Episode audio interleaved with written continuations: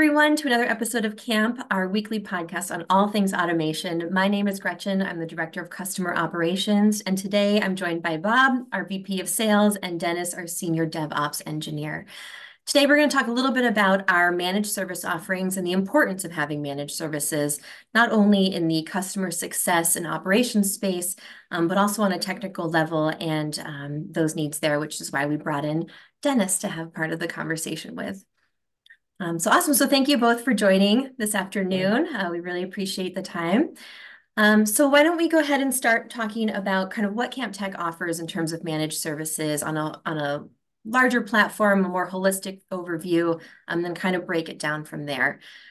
Uh, so Bob, if you don't mind me pinging this one over to you, maybe giving us how CampTek approaches an RPA project with the managed service offering um, platform that we do have. Thank you. Um, from a very high level, we've been doing this for about five years, and our our focus from day one has been on continuity of bots. Um, and it's it was a originally a, a different uh, view of how the market um, was looked at. Um, and from day one, we looked at it from what happens to those bots the day they go into production, not necessarily um, just development. It's continuity and the full life cycle of that bot. So that's been our initial approach and has been very successful.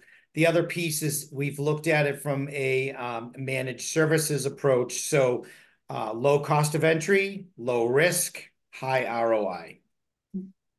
Awesome. So the idea behind managed services kind of alleviating the customer teams from having to oversee or project develop, support, et cetera, their automations as they're putting into place. Um, and one of the larger things about managed services is that whole technical need. Um, how much time is this taking away from the IT team? How much input do we need to be giving to, to um, go through an automation project? So Dennis, could you talk a little bit about what that structure looks like in terms of managing virtual machines and security and that um, in those areas, we tend to get a lot of questions from customers who are curious about that. Base, basically, it's uh, to me, it's about eliminating things that don't add to business value. Uh, IT is arguably very important, especially for the people that are IT people, but it doesn't directly add business value.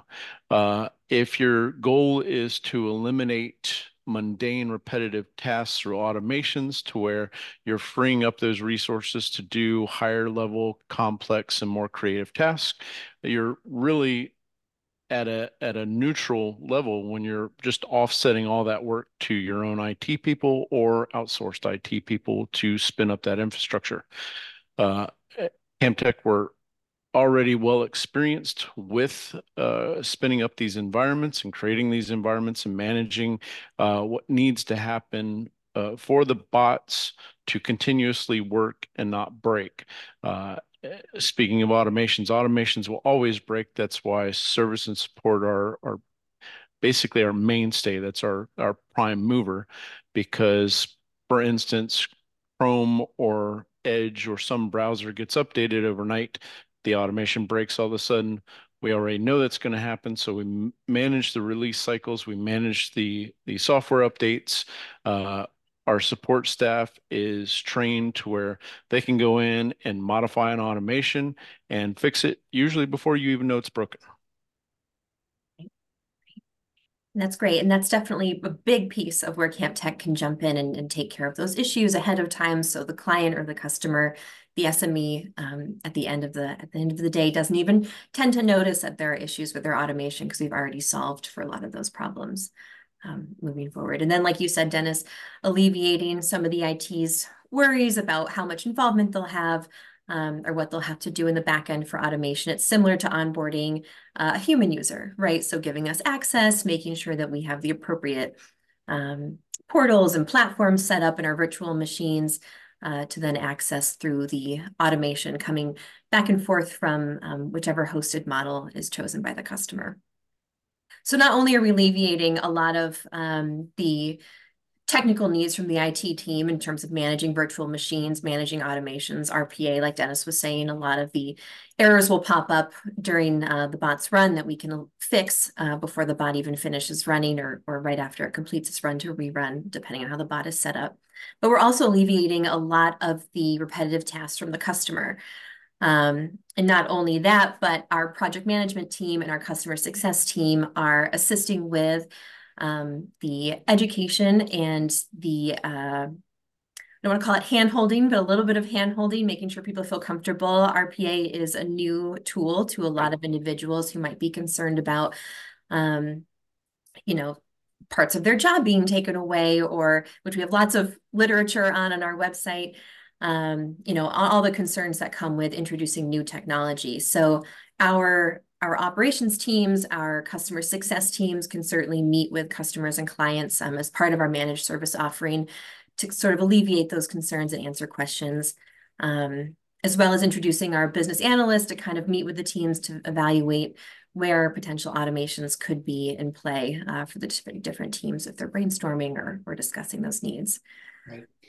Yeah, so you know the way we look at it uh, as a managed service provider is we're in partnership with the organization. And you know, the way I like to think of things is we take a hybrid approach to each mm-hmm. customer. They have different needs. We'll work with them on those needs, um, you know, depending on um, their requirements. You know, some customers we are, you know, we are supporting them in their environment. Some some of them we're supporting them in our environment. We can do mentoring and work in conjunction with their team if they want to have their own team do some development we do can do code reviews, mentoring, uh, COE enablement. Um, but you know, a lot of it's it's a collaborative approach. Um, we want to help them get some quick wins, as you mentioned. In a lot of cases, this is their first attempt uh, at RPA. They want to get it right the first time. With others, we've been we've worked with some customers recently that they're on their second or third attempt. So right. we try to tailor our our package to their needs um, with, like I said, with a, a, hybrid approach, helping them analyze the tasks, helping them work with the, as you said, the SMEs so they understand what we're doing and how we're helping them with their job.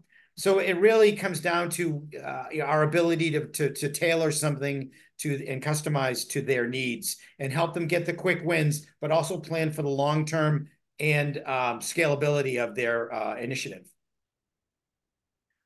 Speaking of scalability, Dennis, can you talk a little bit about um, the technical need behind potentially scaling an automation or um, getting a little bit more involved in, in expanding an automation's reach?